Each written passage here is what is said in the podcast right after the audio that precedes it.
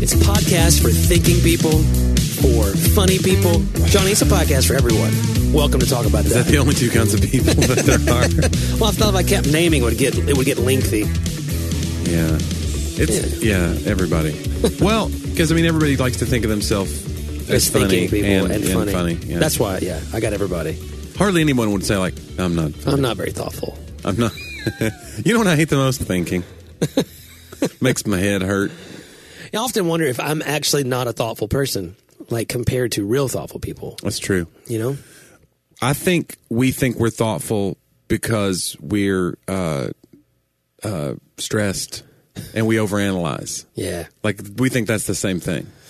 yeah. Like uh, Mar- my buddy Marty calls it overcoaching. There's a ten- there's a real danger of overcoaching this, Johnny. like when I'm just like, because I was sometimes I'll be getting ready for a performance, uh, like when I did uh, Huckabee or when I did this thing for the Opry Network, and it was like, what should I do? Should I do that? Because you have seven minutes. Well, should I do this? Should I do this? Marty's like, Johnny, you know what to do Right, just do the seven. do minutes. the you know the seven minutes to do you have a great number of jokes that you could do but you know what you should do if you it's going to represent you to this new pocket of people go do that go do the things you've been doing the longest that get the best reaction and i'm like you know you're right It's analysis I paralysis, over bro. it is paralysis by analysis Analysis. You know, I call it's, it's over engineering as well. Speaking of, did I tell you about the uh, toilet paper holder in Sadie's bathroom that we were having all this stuff done? And I told you about the counter that didn't fit yeah and the nightmare that was. Did I tell you about? I went to take out this like single. It was one of those single ones, not a double. yeah Meaning then like- you pull a hole in the wall by taking it off or something I was like pulling on it. yeah I mean, light. And the next thing I know, yes, I pull out a, a whole. maybe it's not like maybe you're that strong the size of my fist, like, and I could see daylight because we had the counter out the other side. I was like, well, crap, here we go. And when I pulled it out, What's cool is you can just stuff toilet paper in there. That's just as just good as hide it, just cover fill it up with the something. wall with toilet paper. But they had put like three toggle bolts. uh huh. That's why. Oh, into yeah. This one thing. So I didn't realize I was pulling on toggle bolts, which is Who not your needs to- standard. like who needs toggle bolts? Like how much are you pulling on the toilet paper? no kidding. What did you guys think was going to happen exactly? You're just yanking. I got some toilet paper over here. oh, it was very yeah, yeah. You're pulling it like you're starting a mower. Sheesh. Oh my goodness. Speaking of mowing, I got to. Yeah. Grass is high. It's that time of year, Johnny. You got a lot more property than I do, Yeah. and of course I I have somebody come do it. Well, you can't I'm, hide uh, money, bro. You can't. uh, they, yeah. It's fun. I just here's the deal. I could do it, um, but it's like you, then you got that pair of green shoes. Probably should do it, but go ahead. Probably should do it. I don't have an excuse not to do it anymore. It's not like, well, I'm always on the road. no, not always on the road anymore. But it's coming back. We're this actually this month is good. So I could make an excuse now. They're like, well, I can't Right. be expected to. Sure, this I'm last gonna year be- is one thing, but what about I'm this gonna month? be. No, Yeah. you've not been. Again, I look. I grew up the son of a grass mower. You know what you I'm saying? you would you like doing it still though? That would make me want to do it less if I grew up and it was my trade. like is a strong word. Yes, I do like it when I'm doing it. Do you think I like it now because I have a zero turn. it's a oh, okay? Well, yeah, So- they want you want the big. Some people have a zero turn in my neighborhood and they have like a fourth of an acre, Mm. Right. and you're like, all right, buddy, you Right. just it wanted took them to longer buy to get it started than it did Yeah, to mow. you just wanted Yeah. to buy the toy, and that's fine. But I just it's just funny to me because I mean some of those things cost like what my first car. Yeah. Some of these things are like five ten grand for a mower. No, I bought it off my brother Wes at a at a great price. I wouldn't do my first car. I like my fourth car. My first car was like four hundred dollars out of the Yeah, classifieds. That's about right for my first car. Yeah. Actually, I paid exactly the same amount for my lawnmower as I paid for my first car. yeah, And it's a nice lawnmower. And that lets you know about, I mean, but, same fuel economy probably as the oh Sundance. my gosh, the Sundance was, uh, I, th- I look back now at high school John and I realize, and Laura will laugh at this when she hears, like, I realize one, I'll see pictures of what I was wearing. Number Yeah. one. And because I had no, Did you think you were cool though? yeah. Okay. Well, Or you thought you were cool enough to not get made fun of. Right. That's the thing when you're in high school, at least my, my high school experience was just dress to not get made fun of. Yeah. I look back now and go, I thought I was just normal. Yeah. Like flying below the radar. And I'll see some things in pictures, and maybe I was, but there was probably a lot of the time that I wasn't. Mm-hmm. It's like, ooh, You shouldn't have done that. Like I, used- you know, back then the big low hanging cross necklaces and Oh no, I didn't have that. yeah, like well, I mean, again, Was it on a chain? no, or was it like was on a rope? leather. You know what I'm saying? Oh, like a leather. like a little tiny leather thing. And I remember seeing some puka shells. Even when we were in the band together, I remember you had a puka shell. did I have a puka shell? There was one of our photo shoots. I think you had a, a some kind of beaded necklace. I'm trying to look up at the pictures. Uh, I don't Was it see the other one? I don't see the one thing. It's the one we did that was at the old art studio where uh, Of the Becky Tennessee Finley art. did it for us. Yeah. Yeah. What was the thing written on the wall above you with the guitar? That was Uh, spray better than painted? TV. Better than TV. Yeah, it was like it was like uh, somebody's. Uh, And we thought, well, this would be a cool like statement without saying it. We'll have Yeah. we'll use this in it. People This just probably just in. thought we printed it on there. right. We were not better than TV. We were not at all better Have than you TV. seen TV? It's awesome. We were not better than a TV that's turned off. No. like, it, it was just just looking. we were at a not TV. better than other bands. You know, you know what's so funny, and and this I don't mean to nerd out on the music side if you're not a, a musical person, but um, the right headphones for me, and you you still don't do this when you play. You you like having a wedge monitor on the stage, Yeah. And I'm an in ear guy. Yeah, I got now. used to it. And for comedy, in ears would be a disaster because you need to feel the reaction of the. Well, that's why you use audience. one ear. Yeah, Yeah, you can because I need I need as a worship leader too to hear people Yeah. sing like that. That's good for me. yeah. Although I do actually I use two ears now. We used to have a crowd mic. Mm-hmm. That's the other way now. So y- yes, maybe a lot of trouble for you to walk in. I've been with you too many times. There's no way someone could have done what I just said. well, I'm always afraid of somebody uh, manipulating it and then just blowing my eardrums out too, like midstream. Like if some a- guy decides to turn their amp way up. See, that's why I have my own control on my app. Well, wouldn't it be effective if somebody made a change to their end of it? In Isn't theory, there a- in it's theory, not supposed couldn't to. someone? Okay, Now, occasionally, see, Dane always says, "Now look, I'm gonna, I'm changing things, but it doesn't mess with your mix at all." But sometimes it does. Yeah. Like if they change the gain, that messes with your mix.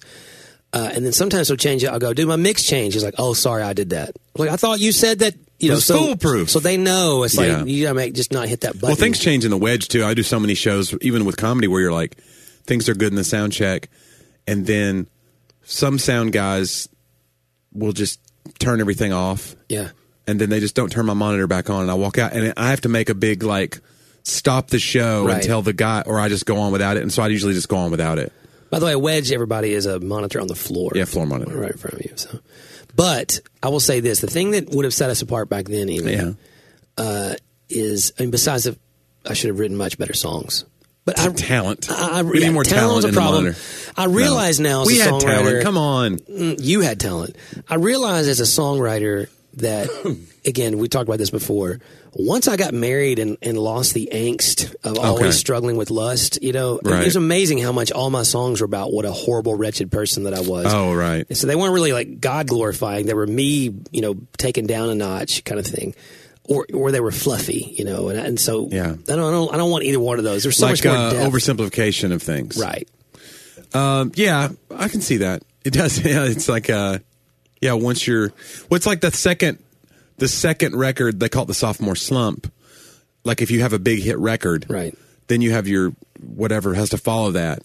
It's never you fall into the danger of it not being you're like, "Oh, well, and then they just vaulted to the now that they have all these people looking at them, now they've all sometimes it goes the other way and a lot of reasons for that is yeah, you're writing from a struggle, or you had all 15 years of your career before you became an overnight success to write this one record. Now you have a year Yeah. to follow it up, and you're like, ah, Yeah. I'm done. But see, we didn't have that big hit on the first record. But with like hip hop, it happens a lot where you're writing about like I'm from the streets, this is my struggle. And now you're I've- in a mansion. Now you're in a mansion. You've got a yeah. You're like, you, oh, know, I you got have a this Rolls butler Royce. problem. Yeah, I got this horrible. but that happens with everybody where you're if you're writing from the point of view of um, Jerry Seinfeld used to say that don't write jokes for the money because the money will come if you're any good, and Right. then what are you going to write jokes for? Yeah. And so you write because you love it or you love.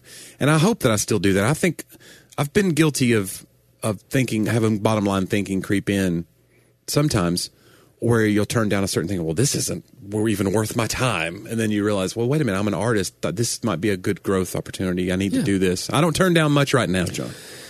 No, I know. I, I did. I told you I turned down something this week. I don't know what it was going to pay. They said they'd pay, but they were wanted it like an overnight op-ed Yeah. ghostwrite for a thing, and I was just like, I, I was. Ex- I'm still struggling to get my energy back. I was like, look, unless it John doesn't pays- even leave his driveway for less than 10 grand at That- this point. Not true. I was like, if you find out the prices are hugely high or whatever, they can't find anybody else. But I'm gonna tell you, I'm exhausted. So, but um, I think in the band days, the the key to me now, even when we play acoustic, well, we'll play acoustic this week. Okay, the key for me is the click track in my ear. Yeah. Like, I, and we hated. We we have all these funny stories about the metronome. Uh-huh. We tried our first studio experience. so, like playing to a metronome, everybody we call that click track is not like just something, especially for drummers, that you just do All right. like you got to practice that and you got to get used to having that alternate sound in your head or in your headphones that you know you s- so you're still trying to remember the stops and when to get low real- when to get high and so um, our first drummer wasn't click track ready like he just not ever done it Yeah. but in the studio they want him to do it because it needs to be you know perfect and so it was a dis- it was yeah, it's hard. It was And it would have been hard comical. for all of us, too. but he acted like he could do it Yeah. we, we, we did it one time without the click track, and he's like, "Guys, watch! Look, I'm gonna." Oh, and he's I'm- tapping his and He finger started on the- tapping his finger, saying, "I'm the metronome now. Let's see how close to the recording it stays." Which, guys, that's a complete Yeah, because you're speeding it up and Right. slowing it down when you hear the beat right on your own after the fact. That's like saying, "I'm gonna watch that car." Uh, and I'm gonna I'm gonna tell you how fast it's going. Now you go get the radar gun. You know what I'm saying? Right. Like you really don't. And isn't that just like our lives? Oh my goodness, guys! And that's we that's think the that show. we're we think that we're the standard, but really, and we're now telling the radar gun it's wrong. Oh man! Because we know how fast things are going. don't you Guys, I want you to stretch your hands towards your radio right now. take out your radar guns at home if you have them? Put them in this pile. We're going to burn them. Everybody's thoughtful and funny and has a radar gun. We know that. Isn't it, man? I tell you, our, we have our fingers on the pulse. My buddy lived in Florida for a while, and he got a ticket. And he decided to contest it. You know, sometimes people just go, uh, sign the thing, and they go, "You can contest this," but you don't show up because Right. nobody has a day to kill, and you're you were guilty. But he was he was like, I don't think I was really speeding. So he goes to court.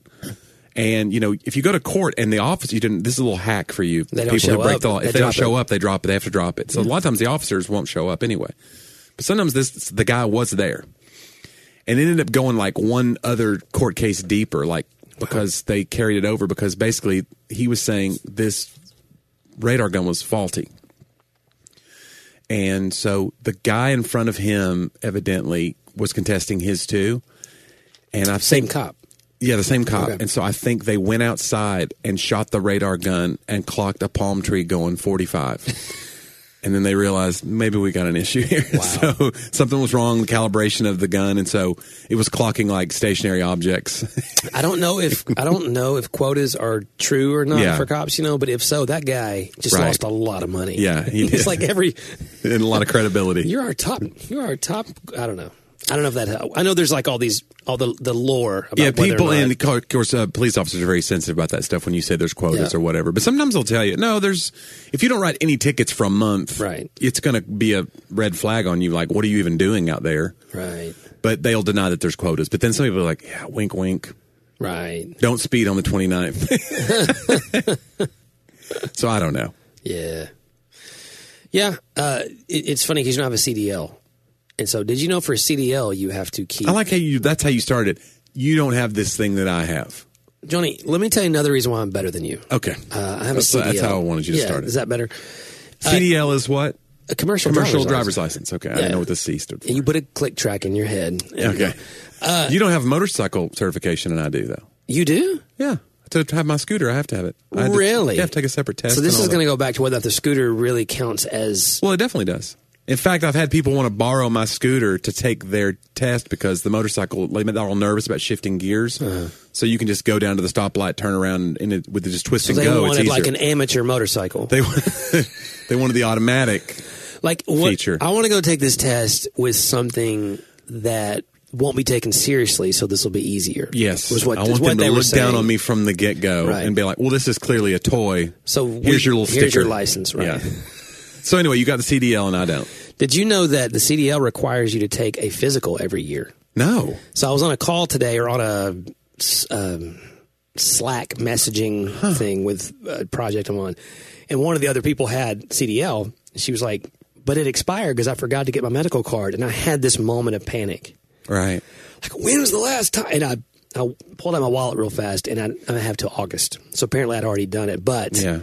yeah, could you imagine? Because it, it's hard to get your CDL. That's really crazy. Yeah. It makes sense though because you have other lives and you're so they don't want you just like stroking out. right. If you're at risk for some physical issue, they want you to they want to know because you have 65 people behind you or whatever. But it's a specific thing that my Yeah. doctor doesn't do now because, of course, everything's about insurance. Their insurance, whoever, I forget what it was, their liability, I guess, at the place, they don't do Yeah. CDL physicals. So I have to oh, like. is it literally a specific kind Yes, of physical? But okay. it, well, it's a specific card from the state of Tennessee or Yeah. whatever. But it's like, guys, is it so really your that- insurance doesn't cover it? So you just pay for out of pocket or they It's a just hundred don't do bucks it? or whatever. Okay. Yeah, I, I, yeah. So, but, Yeah, but you I- got that in your couch cushions. So I, I haven't talked about this. I don't know if I should. I don't know. I'm self pay. Yeah.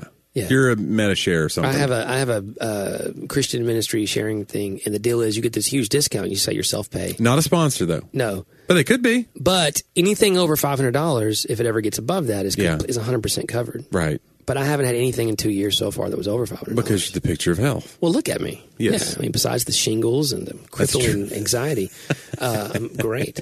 No, but it's uh, so yeah. I usually just I just I'm telling you, having insurance all those years.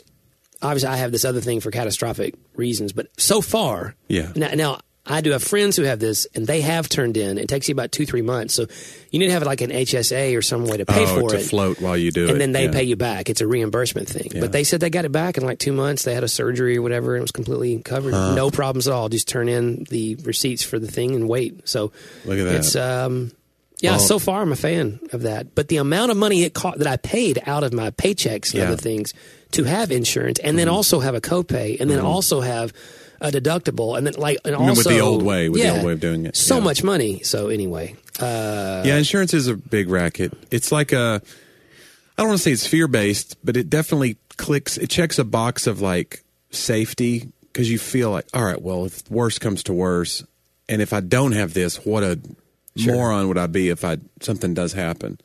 So you uh, you have to have it, but some people can't afford it. But I mean, we have like the we have such high deductible. Kerr and I both have these high deductible plans. They're like ten thousand each or whatever before you get into the meat of the. So it's catastrophic, you know, catastrophic or whatever. Uh, catastrophe. catastrophic. I won this catastrophe uh, for That's where you hunting crashed the son- car. You hunting? I'm hunting cats. No, uh, so yeah, so it's yeah, insurance is a bracket. I feel like, but Ooh, yeah, it's a especially when big you think about statement. how much like people pay in versus like them harassing you to pay you back. I just feels like My, such my a- only issue with insurance, yeah, is that obviously, some people just get denied instantly, no matter what. well, You're it's like, a policy for yeah. a lot, especially like you know we know Andrew's house and all that stuff, and he had Oh, that what a big disaster issue that was! for a year. He's He just had to now wait. starting the rebuild process Correct. from a year ago. Took a year tornadoes. for them to do. It's the thing. It's like, hey, the one time I need you, Yeah, that yeah. I've been paying you to do this job, but their policies often are to either deny your first claim. or to frustrate you with a low ball offer that they help Right. you take, and then low ball, low ball, low ball until you And there's they wear books you written down. on it, like it's a thing, you know, Yeah. because the amount of time they wait. And even if they, he told me this, there's one book written by Warren Buffett that talks about that even if they know they're going to end up paying you, every day they can delay it is money in their bank account gaining interest. their trillion dollars just sit there and just made another million dollars that day, Yeah. right? so they know that by delaying it, the inevitable payment that they're going to give you, they can still make money while Yeah. they delay it. It's so And Horrible. lots of people will not go through the trouble and the hassle and will take the low offer because it's still a lot of money. yeah. And so that's the other thing. For every one they pay more than they're supposed to, 20 Right. just said, you know what, it's not worth it. Or they just want to, like for Andrew, he just wanted to start the rebuild, and he's like, "My wife's been in an apartment. I got to get this started." So, but he didn't back down. He didn't. He be, he he stuck it to the man. He did. He was like the Aaron Brockovich of pastors. He's uh, it's uh, stick it to demoniosis. Remember uh, School of Rock when he says all the kids are sick. He's trying to get them in the Sticky mouth. stick it to demoniosis. They all have uh, what is the disease that they're dying? Stick it to demoniosis. And then he goes, "I've never heard of that." And he goes, "Well, you're lucky because it's hell." That's one of my I favorite love lines Jack of that Black. movie. That movie's so perfect. Oh, yeah. I love Jack. Well, you're Black. lucky because it's hell. I still watch Nacho Libre. Oh, it's with so good. Sadie. It's- What a fun, like, innocent. yes. movie. There's nothing in it that you Yeah, can't it's just silly and Yeah. it's great. Yeah. And like he gets the girl, but you're not sure he really does because she's a nun, number Yeah. one. In the end, it's just like she gives that cheesy thumbs up to him. so there's no kiss, there's no nothing. It's just so perfect. Like, it's so unbelievable, and yet Yeah. it's so believable. And yet we all know a guy who became a wrestler to Impressing none. yeah. We all have been there. Beat their own. What was Some the of us guy's name? are, sometimes you're the wrestler, sometimes you're the nun, John. oh my goodness! What was the guy's name? What was the villain? Uh, Oh, uh, oh, shoot! Uh, hold on. Uh, Ramses. Ramses, yeah. Ramses. Yeah. I, was, I came to it because I was I had to hear Jack Black say it. Ram says, "Would you would you sign uh, a signature for the orphans?" And he throws him to the ground or whatever, you know. A- Anyway, I, there is one line there I can't quote on Oh, the yeah, podcast. sure. That guy's a real, and he's but the way he says it, in the accent, guys. have a- Accents help. You can't. It doesn't count if it's in an accent. for Everyone some knows. people, Johnny, illiteracy is their Ramses. For others, it's uh, shyness. For us, was it shyness? Is that what he said? yeah, shyness. Is Now our we're El- now we're switching over to shyness is Three our Amigos. El Guapo. For us, it's the actual El Guapo, a big angry Mexican who wants to kill us. Another great movie. Oh, my goodness. I saw that in the theater. That's Oh, Did how you old I really? am. Yeah, with like uh, a couple of buddies from junior high, and my brother, and like two other people, and we were the only ones laughing. Like everybody else was just like, "What is this?" It was one of those moments where you're like, Because it bombed. "Oh yeah, it was a huge bomb." Yeah. And uh, but yeah, people just didn't get it. But now it's it's endured. It's this. Oh yeah. I feel like even this generation, like I've talked to people who are you know in their twenties and thirties, and they go, "Oh, I love." I'm like, "Really? You love that movie? It's really interesting." What movies cross over? Yeah. and become like generationally good. They're playing a lot of 80s, 80s movies right now just on television and I'll sit and watch. Like they played Ferris Bueller comes Yeah. on all the time now and I watched I don't know, I was sick or something the other day and watched a bunch of it. Ferris You- Bueller's still great. I think Still it still great. holds up. It's interesting, like when a movie bombs and then becomes like this institution. Yeah. Like Wizard of Oz is the probably the most famous one in our culture that was like a huge bomb, and now they show it all the time. And uh, Okay, I thought Wizard of Oz did well. in its No, time. no, it was it a huge- won Academy Award. I thought I don't know, I just know like at the box office, look it up, but I think it was a huge bomb. there's no way to know. And uh, Ellen DeGeneres, Ellen DeGeneres used to have a bit about that. She would say, like, "What if that's true of movies that we're that are bombing now? Like, what if, you know, Rambo three was actually good and they show it every Easter? Like, we don't we don't know what's going to be that movie for the next generation. Uh, it won Best Picture, 1940, Best Original Score, Best Cinematography, But Best what about the Visual bo- Effect. but I'm it won saying- five Oscars. What about the box office though? I think it was a box office bomb. Yeah, I think you may be mistaking this for something else. I don't know. Like it's a Wonderful Life. I don't know. It's a, Did it once, is it- did It's a Wonderful Life not do well? Though? I don't know. I'm trying to figure out wh- what you're referring to. Uh, box office. She's going to tell me what it's made so far up to now. Oh, which no, I is don't- we twenty don't- nine point seven million. Well, that's not that great, John. That can't be right. Twenty nine million, that can't be right. but that may be like a billion dollars in today's money when they do Although that. You know? it was re released domestically in 1955, yeah. so I wonder why. because now we knew it was good. I think when it Yeah. originally came out, people were like, eh. Okay, here it is. Wizard of Oz initially underperformed at the box office, in Thank 1939, you. grossing roughly. Th- well, it was 1939, bro. It was- That's at the Okay. very end of the Depression. Give Well, it a- I'm- but I mean, underperformed by that standard, though, even. Yeah. Uh, due to its critical success, r- MGM re-released Right. it. in So the critics loved it. It- 1949, it wins and the ten- and Eventually Oscars. became profitable. Did I just say when did I say the Oscars were? Yes, Yeah, won all these Oscars. So now people are like, 1940 no, so it's- we, it showed them. It's like cultural elites said this is good, and you're like, and then everybody else was like, maybe it's good. dude, that's just like the avid endorsement book. Yeah, that's what's going to happen, Like you know, what I'm saying all you guys listening haven't Uh-huh. bought it per se, right? but it won a bunch of awards. It's won awards, so now you're like, maybe I was an idiot. Ten years from now, Yeah, we should re-release it. Someone did the other day. They said, "Oh my gosh, the endorsement was such a great book, and at such a perfect time. Oh my gosh, because They- of you kind of were, you kind pandemic. of were thinking like, this is it, right? It could have COVID been hits. it. Yeah, yeah, I did. I was like, it turns out when I talked to the publicists and they went and pitched it, I don't like. they It thought it turns was going out, to be too opportunistic or something. no, no, they thought it was the perfect time too. Oh, But like all of the major uh, media outlets were not real interested in telling jokes while people were dying. And that, that made Oh, sense. When they told me, I there's- was like, you know what? That makes yeah, sense. that does make sense. I can get it. People. So then towards the end, I was like, okay, it's getting better. News is better. Maybe people are ready to laugh, you know? And they went and they're like, nope, they're still not. Now there's an election. You know what I'm saying? Like, Yeah. at every turn, But people love laughing during the election. Uh, Uh. but after the election, things will get better. No, not really. oh, yeah. Yeah, I really thought after. yeah. Turns out we're just people who are not thinking and we're not funny Not funny or thinking. and we don't have radar guns that work properly. It's like I always say, my book was critically acclaimed, and Yeah. dismally sold.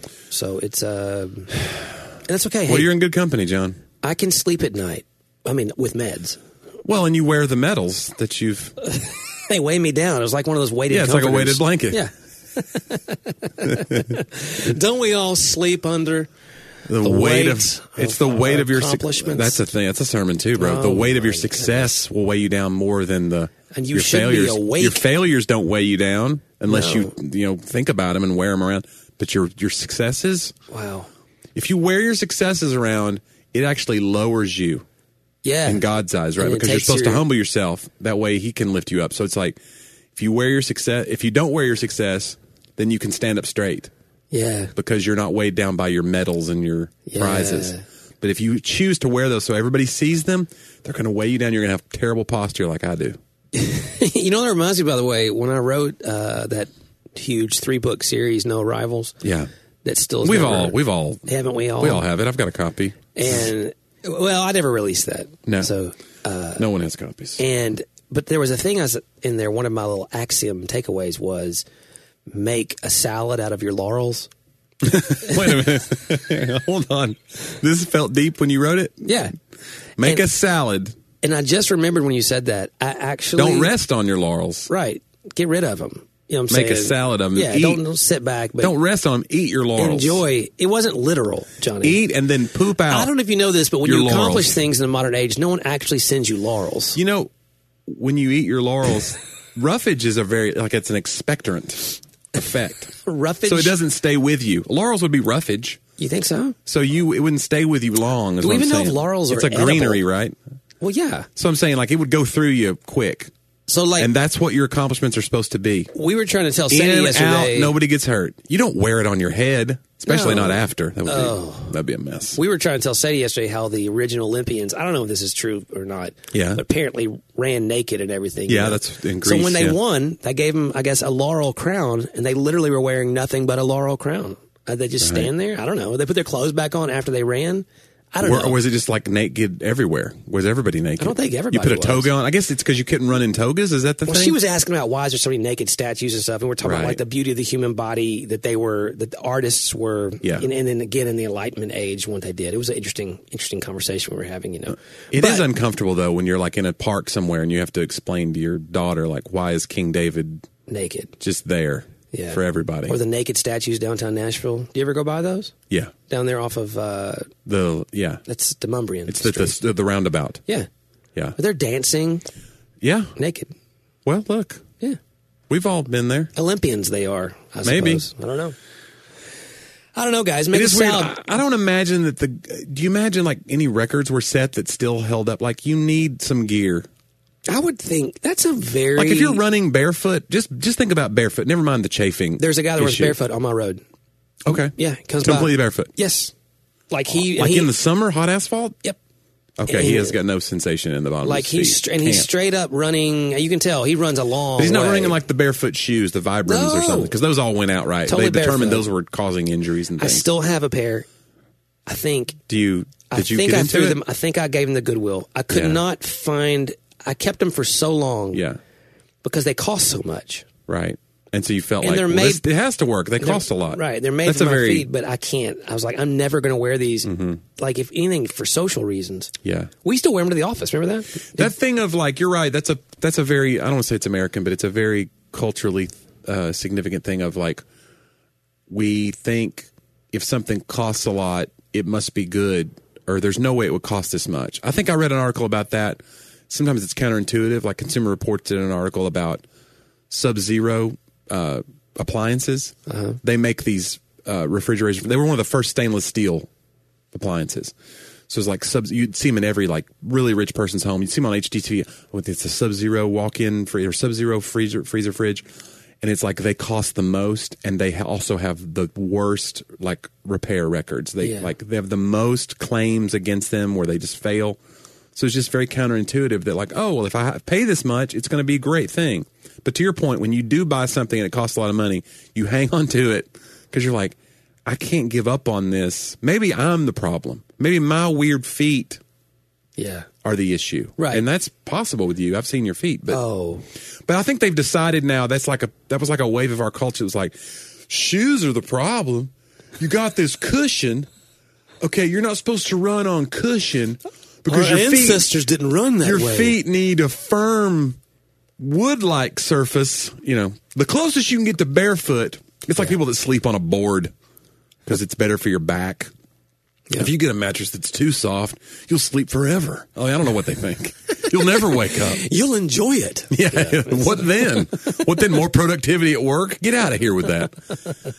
But no. So yeah, that the the idea was that like you'd see people wearing these and they would swear by them. But I just it went away. So obviously, it didn't work. I read a couple of articles that said that there was a lot of linkage to injuries and you know just you know, tear, there- people tearing their plantar fascia. See, I always wonder if fads that go away, we assume is because they didn't work. Yeah. But there are some fads, like, dude, I'm telling you, the food that built America on History Channel, unbelievable. And they did a whole thing on Stouffer's versus Swanson, Oh boy, And- that was a bitter blood feud. the advent of frozen food as, because you didn't have freezers up until in most American households. yeah, you know, the ice box with the block of ice you had to go get the market right. And then suddenly, by like the end of the 40s, like 90 percent of American households has a has a freezer, Mm-hmm. and so it was Swanson who figured out qu- what what had happened was so his dad died. He takes over this big turkey company. Put them in the basically. freezer. And that was the deal. Hang on. They could freeze things, but he thought they would sell turkey out of out of holiday season and put everyone else out of business because Yeah. they were the largest turkey sellers. But only like seventy percent of their income came between like Right. November and December at the holidays. So he's like, "We're going to sell them all year round. Go order three thirty thousand turkeys, and we'll put everybody else out of business." Well, they didn't sell them, so they're like, "Well, you gotta, you gotta, we're going to go under." you got a lot of turkeys on your hands. figure out what you're going to do. So he had to freeze the turkeys. They're like, but they won't last because their freezer burn longer than like a year. You can't resell them next year. We have to do something.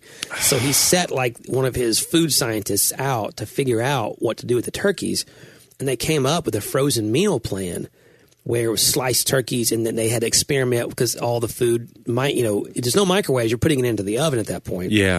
And they came out with the TV dinner because now by the like you know mid fifties everybody has a television and so that's why we still call it it's like Kleenex Right. Still called a TV dinner. we still call it TV dinner even though it's not a TV dinner you know you know that may not be a, maybe a Walmart brand tissue Yeah. but you still call it a Kleenex so it became like the household thing and well then Stouffer figured out he number one thought it was horrible because it was.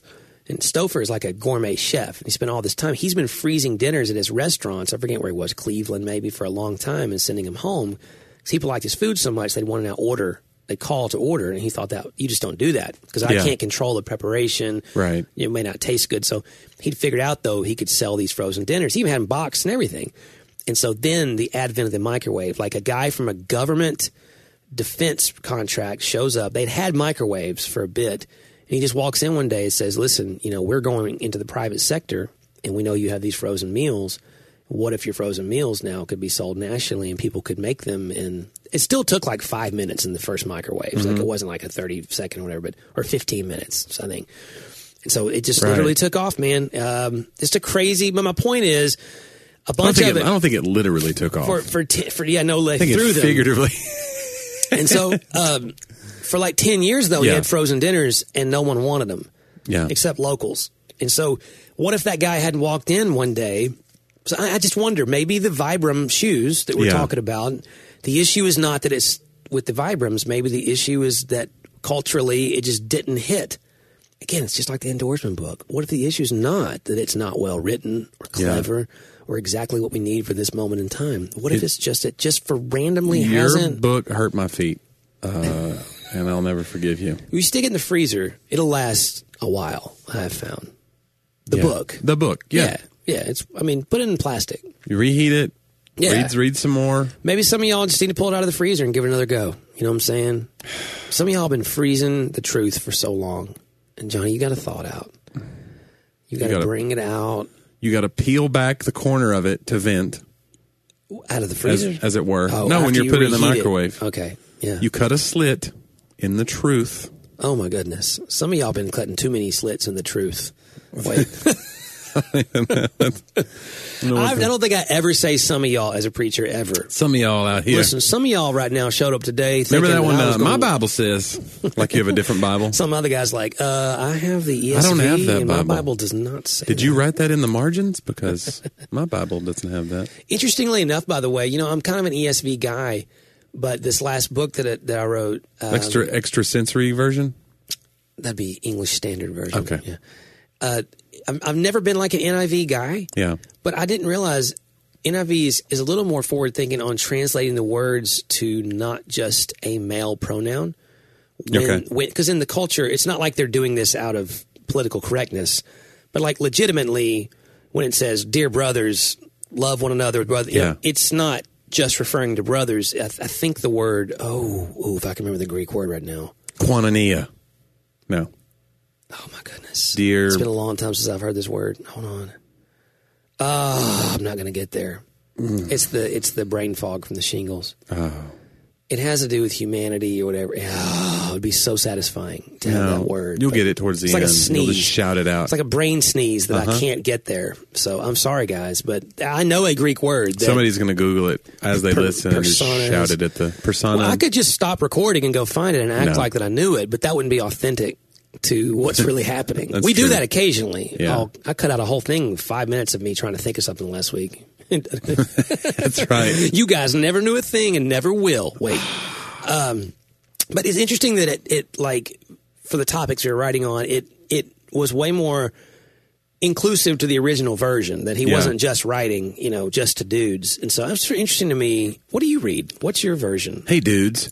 Uh, I've got a Holman Christian standard. So you go straight up. That's the Southern Baptist Bible. You know that, right?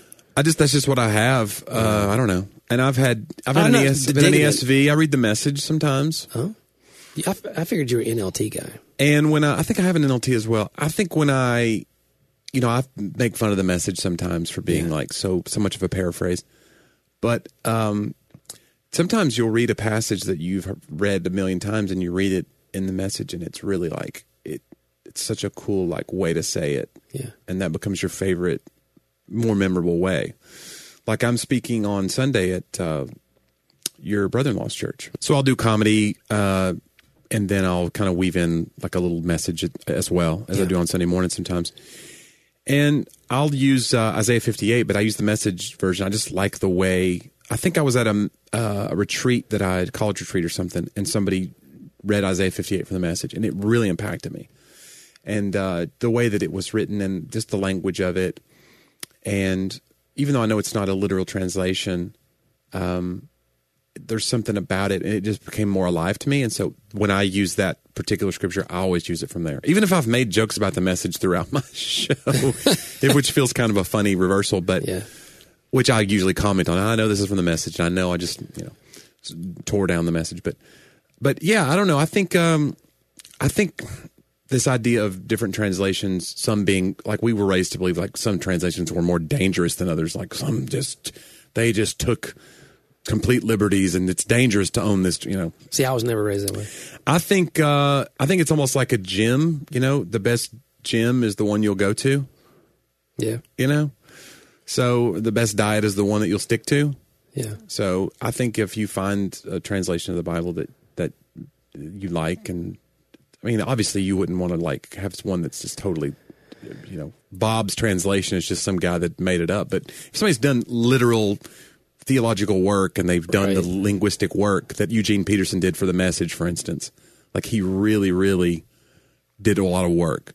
A lot, I mean, he got attacked a lot too. But I'm saying, like, if you know his, like, his legacy is pretty great now. I mean, he just had a book written about him. That's I really, I'm trying to remember the name of it, but i it's really interesting because he passed last. Was it last year? Two years ago. Uh, it was last year.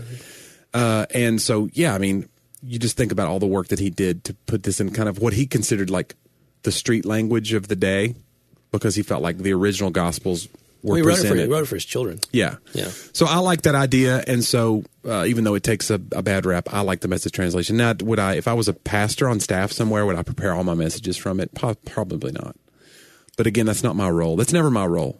Yeah. So I'm kind of this weird third eye guy anyway when I come into a room because I'm like, here's this thing that you've been thinking about, and here's my perspective on Right. it as a comedian.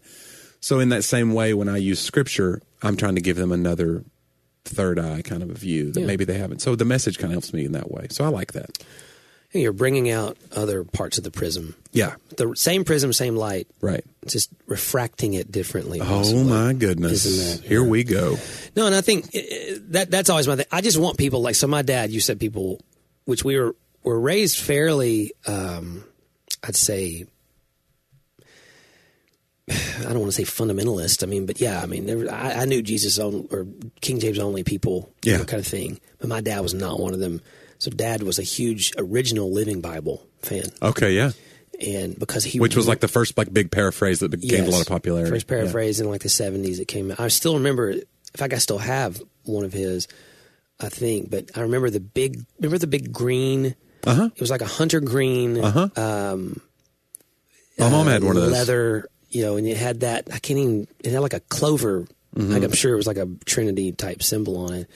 The Living Bible It was a four leaf clover, which I thought was odd. I was like, what is this about? It's not the Trinity. and it it it uh, dad just felt because again dad worked in education and, and our church was very was made up of a lot of people in poverty and a lot of people who who hadn't gone to college and other things who they weren't just sitting around reading a lot in their normal life they were working too hard you know what i'm Yeah. saying they just it was it was you know dad had a real heart for just like normal people and so he really felt that this was a more accessible, like to your point, God's word's important for you to get. We keep telling all of you to read your Bible and we send you home with something that sounds completely foreign to you. Yeah. You know, and that's not accomplishing that goal. And then you're shamed. We, we're like shaming people Yeah. because you're not ready to read, you know, Yeah. 18th century, which would be, the, you know, obviously 1611, but we've read before on the podcast. You can go back and look. I have a 1611 King James. We, you know, Yeah, yeah. It's, it's so foreign. Most people, because of the revisions, I, the, the, whatever King James version you're reading now has been revised over 1500 times just because of old English versus new English. Like, Yeah. Again, Congress used to be spelled C O N G R E F S. So, you know what I'm saying? Like double S's and F's. I mean, they even use different letters. Congressional. Right. I don't, I think they said Congress, but it was a lot of strange um, rules in the English language. And so dad always felt that that was a real key. Of course, then when the New Living Translation came out, which is an actual translation, and I think for me, it's always been. I want people to just know what it Mm-hmm. So if Oh, so if you're using a text, you say this is from this translation. You're not trying to like. yeah, I'm not trying to say it's If not. you're using a paraphrase, you you tell the audience. Andrew doesn't like when I do that. We stop doing that as much, you know, because it's almost like, well, why are we even? Why were we Yeah, it's almost like you're diminishing it. right? Why are we giving a caveat for something that we think is valuable enough to use? Either Yeah. we don't use it or use it. Right. But I'm the educator, so I'm always thinking like, yeah, I just want them to know this is not like translating word for word what Right. Paul said in the original. you This know, is actually language. part of a scripture and then a lyric from a Toby Keith song. right. But I feel like this is valid. It's Val. It has yeah. and I do think that's what bugs me. There are some parts in the message I'll go, that's beautiful. Uh-huh. I don't think that that's as as accurate to the original. It, it could be more, and maybe and to your point, I think that's why it's good to read, as long as you combine it with. Mm-hmm. Like I want to know what the other was. If that's the only rendition of that scripture I Yeah. ever hear, then to me there could be problems there because you know theology is built upon words. So um, the word, Johnny, if you will, capital W. Sure, Mm. sure. So I don't know, but I'm but I'm with you. I think it's great. I, I need. Um, Well, like words are what I do, or like taking something that you've thought of in everyday situation, or something that just becomes kind of a rote thing. Uh, uh, there's a comedian that I, that did a like a TED Talk type thing one time, and he talked about how our the blessing of our life is that we look at things that everybody thinks are normal, and we go, "Why do we even like?" If you see somebody shaking hands, you're like, "Okay, why do we do that?" right. like now in the pandemic we're all like we all used to just hug and shake hands with strangers and then you just like sit down with them and you not watch like no one it's a wonder we, a virus hasn't got us yet Right. but like a comedian's job is to go this is another way to look at this or to be suspicious and s- not skeptical but if- give it a third eye and so i think in that same way i'm drawn to like someone who says well here's a scripture you've heard a million times like let's take 1 corinthians 13 the love chapter of the bible we've all heard it love is patient love is kind but when you read it in the message translation i already know what the original and to your Right. to your point, I already know what the original says. So when I read this other paraphrase version or a new like street language version of it, uh, it it becomes more alive to me Sure. because I knew the Because other. it's building on something. Yeah, yeah. Yeah, I have a whole. I'm actually talking with an editor right now about this concept, and I think we may have said in the podcast some before. But I think foundations are super important, and that sounds very cliche, and everybody would agree with that. But I think foundations are something you're not aware of often because they're given to you before you are choosing them Mm-hmm. in in all ideologies in all areas. So I mean, there's like you know you, you don't. I don't know how my dad choosing to use the Living Bible as a kid, how that affects me. You know, I see more of it now, but it caused me to never feel shame that it, you know, I, Yeah. that King James sounded Or discard weird to someone me. because they had a different translation of Right. the Bible than you or whatever. Something like uh, that way. Now, oddly, my rebellion was probably what's so funny is I grew up reading the Living Bible, and then when I was twelve, this is a very nerdy story. We had a guy at our church that, that would go pick up uh, excess Bibles from Thomas Nelson, where they would mess up the covers. Oh, okay. And I would, our church was like a maze. You mess up the covers. Like they would, Like I said, Holly Bible on it or something. uh, th- well, it would be a, a, a crease, something messed up. It would Oh, be a yeah. crease in the A little leather, bit off in the print. And at one point, like they were making Salvation Army Bibles, and the stamp didn't work the first time, so there was Yeah. two or three like extra stamps on it because they were trying to get it right on this one. So they don't instead of throwing that Bible away, they'd give them away, you know, to churches, and this guy would go get them. And I found a box of Bibles. I would I would crawl through the maze underneath the stage and stuff because I was a kid just playing everywhere, playing in the ceiling, playing everywhere. And I crawled through, and I found this Bible Yeah. this I still have it. I think it's over here. This this big New King James uh, Spirit filled Life Bible had all this stuff, you know, and that's really the Bible where I came alive to Scripture, and it's a Bible where I memorized a lot of things, and I was doing Bible quiz and other stuff as well.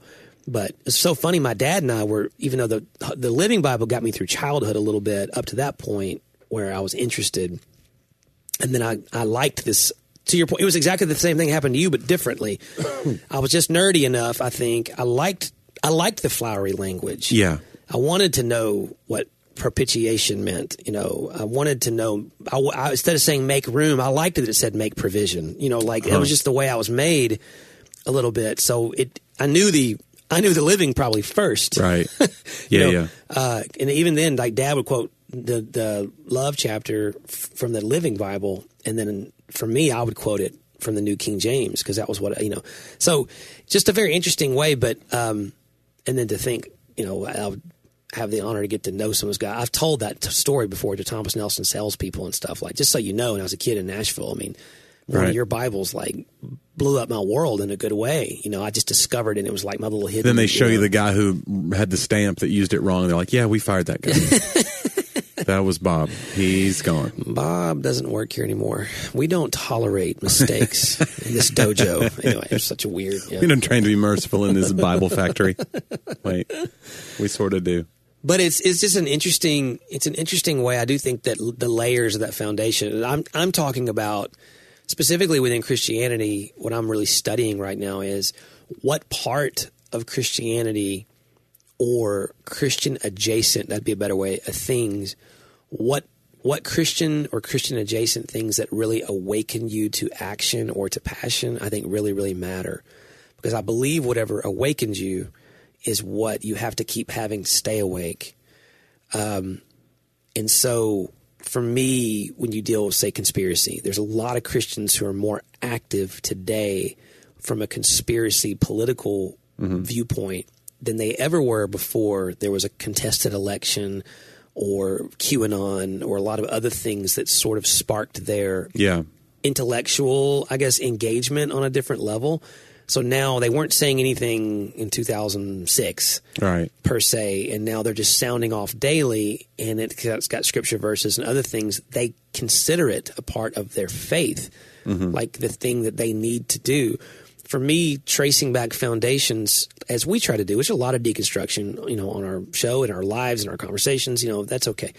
But a lot of that for me is about evaluating what it is that brought me to life from a evangelical, even charismatic perspective lots of people seem to come to life through manifestations of spirit things and then through quantification of church success. And so I can remember being at camp you and I both remember this in, in Pentecostal style camps where at the end of the week there's a count Yeah. and the count was always oh, how many people got saved and you had to go count for your church and they would give a big number at the end how many people were filled with the holy spirit that was a big count and i always remember even back then as a kid and then as a camp counselor which i always had struggles with some of the theological things i think but i you know i, I was on on board for again what, what are you going to do it's your foundation you're you're you're Yeah. it's not like I, I chose that it wasn't forced on me it's just you know okay, i'm exploring it from this perspective Yeah. Uh, and I remember always thinking how interesting it was to me that the people in the camp cheered louder for the Holy Spirit numbers than they did for the salvations. yeah. Do you remember that? Mm-hmm. They come alive like it was a dang football game when they said how many people had uh, some sort of spirit encounter. Uh, and the salvations were just kind of like, okay. And I remember going, a- again, that's a, that's a very anecdotal, non research based, it, you get, that doesn't mean anything. I get it. I just think it's another piece of evidence for me that, okay, I think that, ma- I think that matters a little bit. I think that what awakens you or what excites you in the faith matters and I want to look in my own life at. Um, it's so funny. I had a conversation with an elder from another church yesterday. You know, we were talking about that. You know, the the the I guess m- modicum. Am I saying that right? Hmm? Modicum? Wait, Modicum, Modus modicum, operandi? uh, modus- I don't know where you're going. The standards Yeah. of success in ministry even are it'd be easy to hang your hat on it's not easy for me because i don't have any of them as a pastor except longevity that's all i have to hang my hat on if you want to quantify something i used to be able to quantify more but that's been taken away from me i don't have a big church or a big you know um, platform in that respect and there is a certain freedom to it though because i have to really evaluate what it is i believe i, I can't I, I don't want to just hang out to maintain status quo. I'm always trying to improve status quo. Some people, when status quo is good, it's like, well, what is, again, not just awakening you, what is sustaining you in it? And so, in some ways, scarcity, um, it's a little bit like fasting. Yeah. You know, fasting is a healthy thing for you. They're, you know, intermittent fasting, whatever, simply because having the same thing all the time in large quantities, which is what society's entire goal, if you even take away currency and go back to just what was the Right. whole point is so you could, Consumption mindset, you could yeah. feed your family well, right? Yeah. And feeding your family well at all meals from all types of food from all around the world with no end and, and no limit on quantity actually does not end with the game that you started with that that it doesn't take you to a place of health. It takes Yeah. you to a place of excess that can be unhealthy. And so I think it's a very similar like evaluating, hey, and I think people who are raised in poverty who then are not in poverty later in life often have overconsumption type patterns because Mm-hmm. they came from a scarcity place. And so they're still trying to overcom not overcompensate, they're trying to make up for that lack. Well, yeah, and you see it too with like uh, people who have a really sheltered upbringing and then they go to college and go crazy right. because they felt like I'm uh, the chains are off, you know, Yeah. or whatever. Yeah, and the overcorrection of that says, "Well, what awakened you?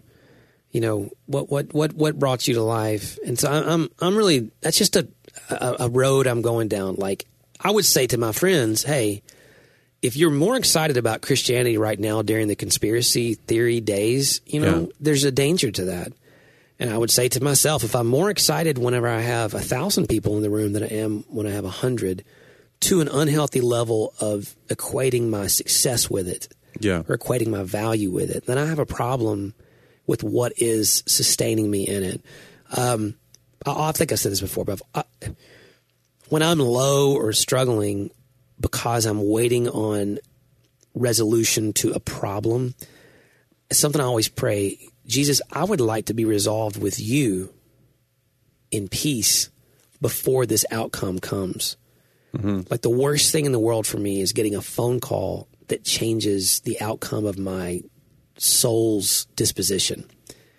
Because that tells me that I, there shouldn't have been a call that sustained my soul today. I've, God's really dealt with me a lot of that o- over the years. If you're a basket case because this call hasn't happened and the next minute you're great, then what am I here for? You know, like what are you? You're saying something to people about what really sustains you. Yeah. but what awakens you or brings you back, even it, it matters. So if you can't be okay in yourself in the moment of, and I'm not talking about moments of even in extreme crisis, we see people have extreme peace, and it, it, it's it, it's crazy when that happens. But I'm not talking like, hey, I just got horrible news about a family member, and I'm having a moment here. You know, I mean, like over sustained time in in difficult situations, just daily difficult situations. I want to be the guy that's not awakened by the phone call from the publisher or the the email that came back from the church member that fi- I found out they're not mad at me or whatever. Like, I need. I want to be okay before the outcome because I'm already okay in Christ. And it's always better. Like if I've already resolved, it's like, well, whatever happens, happens. And I know who I am in Jesus and I know that I'm valued. And then when the good news comes, what, what I used to always, oh, you remember this is also no rivals. Hmm. Like e- either I can be entitled and think I deserve that email or deserve that phone call, and that's my just desserts. Or I can be fulfilled and complete in Christ. And then when good things come, Johnny, Oh my gosh. it's just It's dessert. just dessert. It, I already the had- icing on top, All right, so. I already had the meal. Now it's just dessert as opposed to my just desserts. This is- come on, people. Is this thing on? I make a salad. John- out. There's a lot of food metaphors in my you old were writing. Really, you were- I told you you were a skinny fat person. I, to, to your point, John, uh, and I want this to happen for you, so I hope your phone never rings. I hope no one calls. Thanks, Johnny. 'Cause Then neither That- one of neither only- one of us will have work. Only a real friend would be that. I hope that Jesus allows you to be complete in Him when you have nothing else. no, it's, it's just it's just a way. Hey, No, think, I agree. You think about our foundations. You know, Yeah. what brings me to life, what makes me excited, what wakes me up, what what gives me back my peace. I think those things matter. Like I'm on a I don't know, I'm on a journey, guys. Maybe you send me and Johnny some more topics on that point. Maybe you're just like, oh my gosh, John, we don't want to talk about that. So. That's a different podcast. We don't want to talk about that. talk. ab- I thought about if we rebrand, we could be talk about what. Like you Yeah. could have an exclamation point, Okay. uh, or sorry, a question mark. Sorry, I don't. I don't understand uh, punctuation. Apparently, I made an exclamation or a question mark with my. You know, our hand. logo is talk, and the T goes down to the that. So it's talk, and then abouts in the middle, and then that is share. It's a shared T. And so I had a, cou- I had a couple of friends who were like, "I love your new hat podcast," because it looks like it says talk about hat to them. or talked about that. Uh, talked about hat. That might be- talked about that. It's either talked about talked about that or talk about hat. We done talked about that. Yeah, I said yesterday. I go, hey, I seen you over there. I seen you. Mm-hmm. That's a real. We don't say that a lot here. That's more like a West Virginia thing. But uh, I don't know. You're not a hat guy. West You wear a Virginia. ball cap, and that's it. I used to wear a ball cap every day until I cut my Yeah. hair off, and now I'm just okay with my head. But Guys. you would never be like a fedora guy. Uh, no, I was not a fedora guy, but I was a. Um, You ever have a derby? Are you a derby man? are they called derbies? The like where it's like the Irish. same size all around. Like fedora's more elongated, right? Mine's like a. It flips up a little Like bit. what would you call it? It's like what all the guys in the twenties and thirties wore, like a like a. There's a name. Like a pork Again, pie, pork this pie is hat. The, this is the fog. I Pork can't. pie. I've never heard that before. never You are heard of a telling me that pork pie hat? the one that has a like clipped in the middle on the front. Oh and no, then- you're thinking of uh, what are those do I called? call that? Andy wears Kangle. them. It's a Kangle. It's a Wow, brand. name, you're just but- making up t- words right now. No, Kangol's the brand I name, never- but uh, I thought Kangles would happen when your ankles were real big and went all the way into your foot. No, that's Kangles. you see No, the that's what. Kangles No, on that that's guy? that sore that you get in your mouth. You know, That's no, a that's a canker. canker. No, no, that's what happens. that's when what your happened to my doctor uncle. tell He you. died of Yeah. canker. No, that's a. Guys, we could go on forever, but we won't because we're almost out of time. And we Oh, appreciate you listening. Um, make sure you send us your questions. Make sure you head over to our, uh website. talk about that podcast.com. Yeah. Mm. Oh. All the episodes are archived. You can find our Patreon there. Kick in some shekels if you feel led. Yeah, even if you don't feel led, maybe We're you- leading you now. Yeah, like the leading may not be from God; it's from us right now. That's okay. and that's okay. Uh, In this instance, yeah, just in this one place, we should not lead you elsewhere. So, but make sure that you leave a review, uh, that you share, and if nothing else, man, tell a friend. Guys, tell a friend. each one reach one. Mm. Be one. Remember what The was best vitamin for a Christian, be one. that's right. You know, I think I did one of those church slogans here for a while. Best vitamin for disciples, B12. What about Judas though? B11. That's your B12 shot. I Wait, can't wait. This no, we're not. We're not. Like, we're not playing that joke out to its end. So sorry. But guys, thanks for listening. Uh, it means a lot, and we'll look forward to doing it again next week on talk about that.